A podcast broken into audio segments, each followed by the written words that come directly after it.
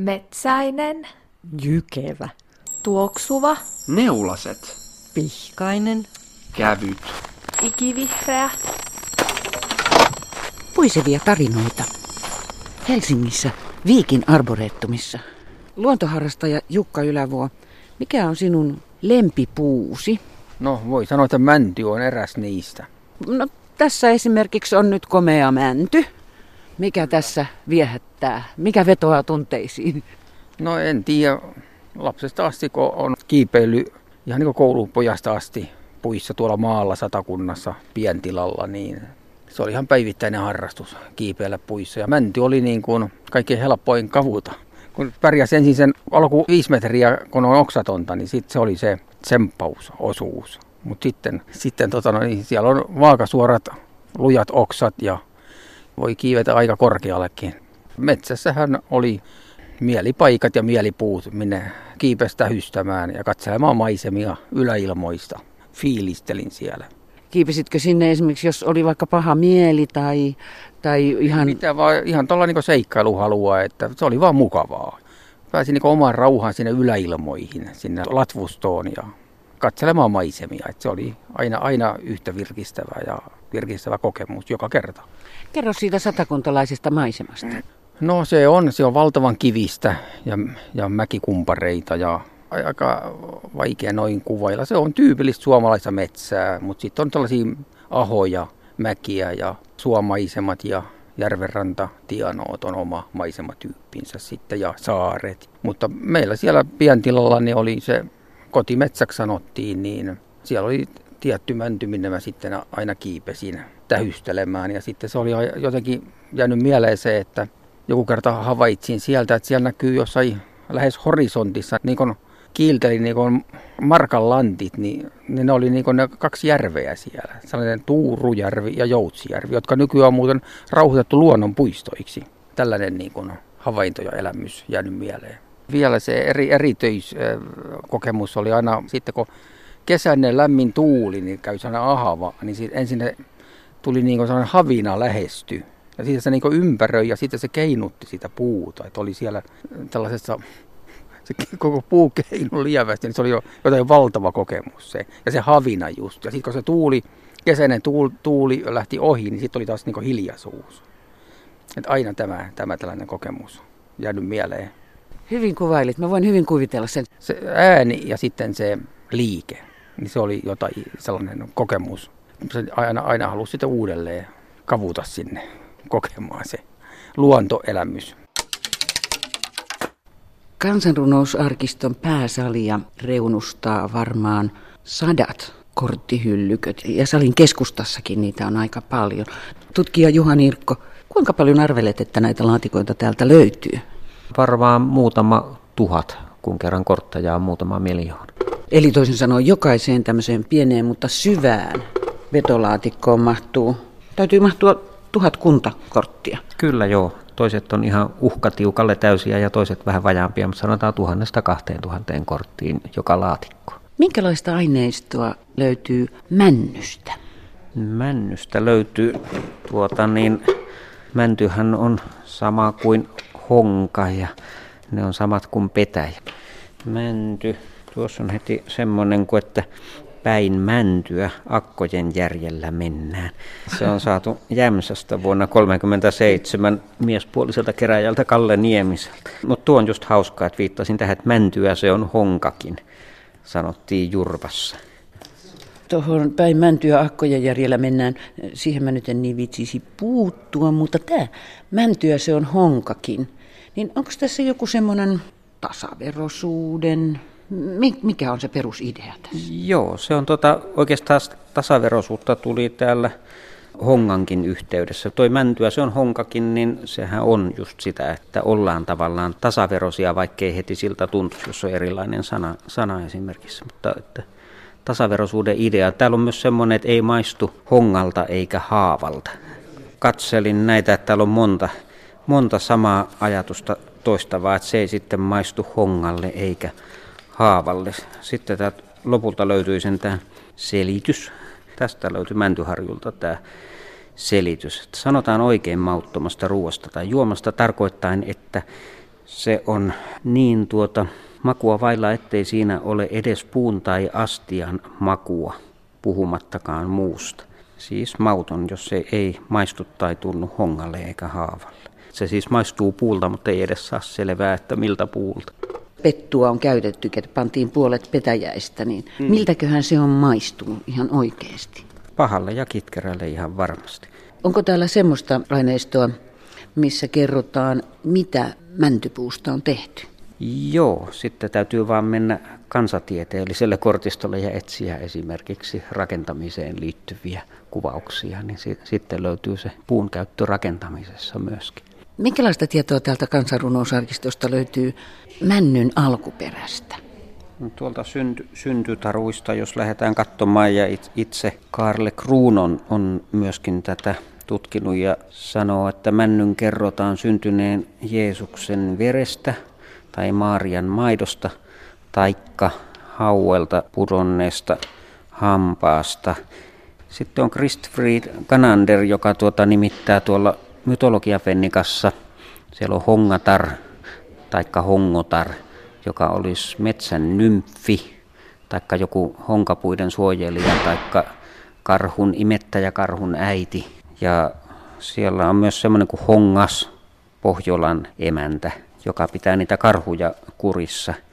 Ja sittenhän on tietysti tämä honka, on se mihin se karhun kallo viedään peijaisten jälkeen. Niin sillä tavalla tärkeä, että se on se karhun kallo puu karhun peijaisissa. Niin honka tulee sillä tavalla esiin. Me enää pääse kysymään, miksi se vietiin juuri honkaan, mutta varmaan siinä nyt on se, että se yhdistää maata ja taivasta. Miksi se on just honkapuu? Voisihan se olla muukin puu, mutta se yhdistää maan ja taivaan, josta se karhu on tullutkin. Niin jostain syystä erityisen hyvin. Taivaaseen johdatin tavallaan. Minkälaisia kansanlauluja löytyy männystä? Lähtee varmaan, mutta tuota, joo, tommonen löytyy, että Mäntymetsän rinnassa mä poimin kanervia. Silloin kelpaa tämäkin tyttö, kun ei ole parempia Hollolassa. Tyttöparka on laulanut vuonna 1933. Sitten ollaan täällä havupuu keskittymässä Pusulassa. Mänty ja kuusi kasvo rinnakkain, oli sievänlainen puska. Kun nättiä tyttöä riiataan, on ämmillä kova tuska. Taikka Uskelasta on kerätty yli sata vuotta sitten, että männyn oksat häälyvät, kun tuuli puhaltelee. Rintani on rauhaton, kun sua ajattelen. Siinä on taas sitä puu, puuta, luonnonkuvausta kaksi riviä ja sitten sielun tilaa seuraavat kaksi riviä. Se on jännä, miten tämä on niin tyypillinen rakenne. Se on hyvin tyypillinen rakenne ja niinhän se on myöskin tuolla japanilaisessa haiku tai tanka. Sama ideahan siellä että on luonnontilaa ja sielun tilaa peräjälkeen. Kuvanveistäjä Maija Helasvuo, minkälainen merkitys männyllä on sinulla? Joo, Ihan puuna. puhuna. Toi onkin vaikea kysymys. Tietysti se veistettävyys siitä nyt ensimmäiseksi tulee mieleen kyllä, niin kuin, että se, se, se on vaan niin kuin, se on hyvä peruspuu. Se on niin hyvä veistää. Mä näytän nyt mun työhuoneen, se on tämän oven takana täällä. Pistetään vielä kiinni, kun se on yleinen käytävä, niin ei nyt tuota... Tässä on tämmöinen keskeneräinen työ, jonka mahdollinen nimi tai työnimi nyt on ainakin kellarista. Ja, ja siinä on aika paljon mäntyä ja sitten ha- haapaa, mutta mäntyä pääasiallisesti. Ja se tulee olemaan tämmöinen kolme ja puoli metriä niin kuin itse asiassa seinällä oleva teos. Yhtenä lähtökohtana on männyn juuri, minkä, mitä mä oon käyttänyt joskus aikaisemmin. Et joskus tulee käytettyä myös uudestaan, niin ottaa uudestaan materiaaliksi niin kuin joitakin vanhoja teoksia, jos ne on kovin kauan ollut tuolla varastossa, eivätkä ole löytäneet oikein niin kuin paikkaansa, niin sitten sen voi, otin sen tähän osaksi, että mulla on tämmöinen sarja, missä mä oon käyttänyt männynjuuria itse asiassa enemmänkin, jota mä pidän vähän semmoisena ready-made teoksena, siis sillä lailla, että kun, se on, kun puun veistäminenkin on kuitenkin aika työlästä, niin siinä on niin kuin jo osa siitä muodosta ikään kuin, niin kuin valmiina ja sitten sitä voi lisätä siihen sitten tota osia sitten vaikkapa samastakin puulajista. Millä tavalla valitset ne männyn juuret, joita otat käytettäviksi? No mulla on ollut sillä lailla onni, että nämä juuret on tuosta tota läheisestä metsästä, kun tämä on niin kuin vanha teos, joka on sitten jo silloin aikaa sitten haettu sieltä tuosta itse asiassa aika läheltä, mutta eli siinäkin sitten tunsin silloin sen metsänomistajan ja sain sitten kuljeskella siellä rauhassa ja katsoa sillä tällä rauhassa niitä ja ottaa niin visuaalisesta, visuaalisella perusteella, että se oli minusta mielenkiintoinen. Mutta sitten myöhemmin, sanotaanko nyt vuosi sitten syksyllä, niin kun tein tätä tämmöistä riippuvaa lihateosta, mikä oli Hyvinkään taidemuseossa vasta esillä ensimmäistä kertaa, niin kesällähän mä kävin sitten yhden toisen tuttavan tai sukulaisenkin metsästä kaatamassa sit itse näitä mäntyjä. Ja siellä halusin nimenomaan kierron kasvanutta mäntyä kaataa, mihin metsäomistajalla ei ollut kyllä, sehän oli siitä hyvin tyytyväinen. Ja siinä riippuvalihateoksessa, niin, niin mun mielestä se oli myös niin kuin sisällöllisesti olennaista, että se oli kierroon kasvanutta se mänty, että mä halusin jotenkin käyttää nimenomaan kierroon kasvanutta puuta, vaikka se ehkä sille katsojalle ei ollut niin merkittävää, mutta mulle itselleni se kuitenkin oli. Ja siinä, sit, siinä yhteydessä, niin kun mä täällä Hyvinkäällä tosiaan tämä työhuone, niin Hyvinkään puutarhapuolelta mä sain käydä tuolta ilmoittamalla vain tekstiviestillä työjohtajalle, että nyt mä menen sinne juurikasalle, niin mä sain sieltä käydä hakemassa sitten juuria silloin, kun mulle nyt sitten sopi. Eli sitä kautta niin kun saatoin taas valita niitä sen visuaalisuuden perusteella, että mihin se muoto jo niin viittaa ja mitä mä haen. Sillä perusteella mä niitä on valinnut. Kun nyt katsoo tätä työtä, joka lähtee kasvamaan tuosta juurakosta, niin, niin se heijastaa mielenkiintoisen varjon tuonne seinälle. Ja oletkin mm. sanonut, että, että varjolla on iso merkitys töissä.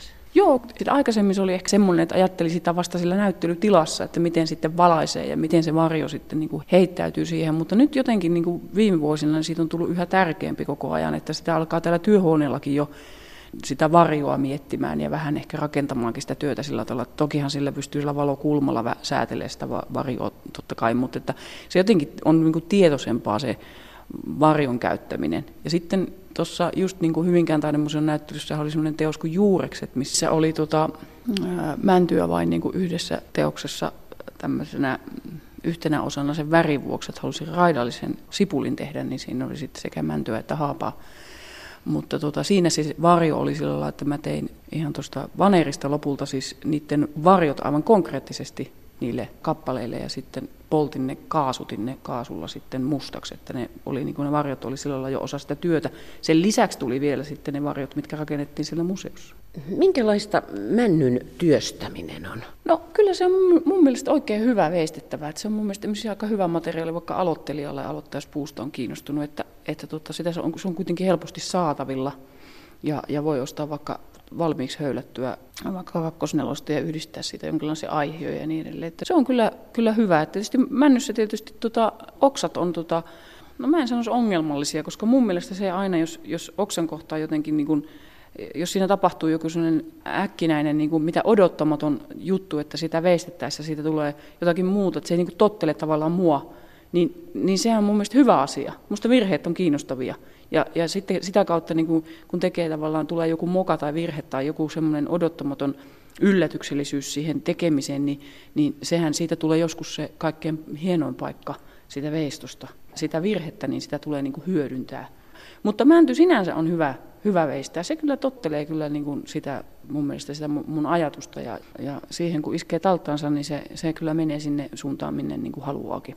Sitten tietysti näissä juurissa on tietysti se, että niin kuin tässä tapauksessa, kun ollaan juuri äärellä, niin se itse juurihan on ihan älyttömän kovaa. Että se on, se on niin kuin, sanotaanko ehkä just johonkin koivuun verrattavissa, niin se on, niin kuin, se on kovaa, kovaa mutta, tota, mutta tietysti sitten voi ottaa rajummat vehkeet, niin kuin vaikka jonkun rälläkään, johon laittaa semmoisen rouhintaterän, ja jos sitä haluaa, haluaa tota työstää, niin sitä voi työstää sitten aluksi vaikka sillä.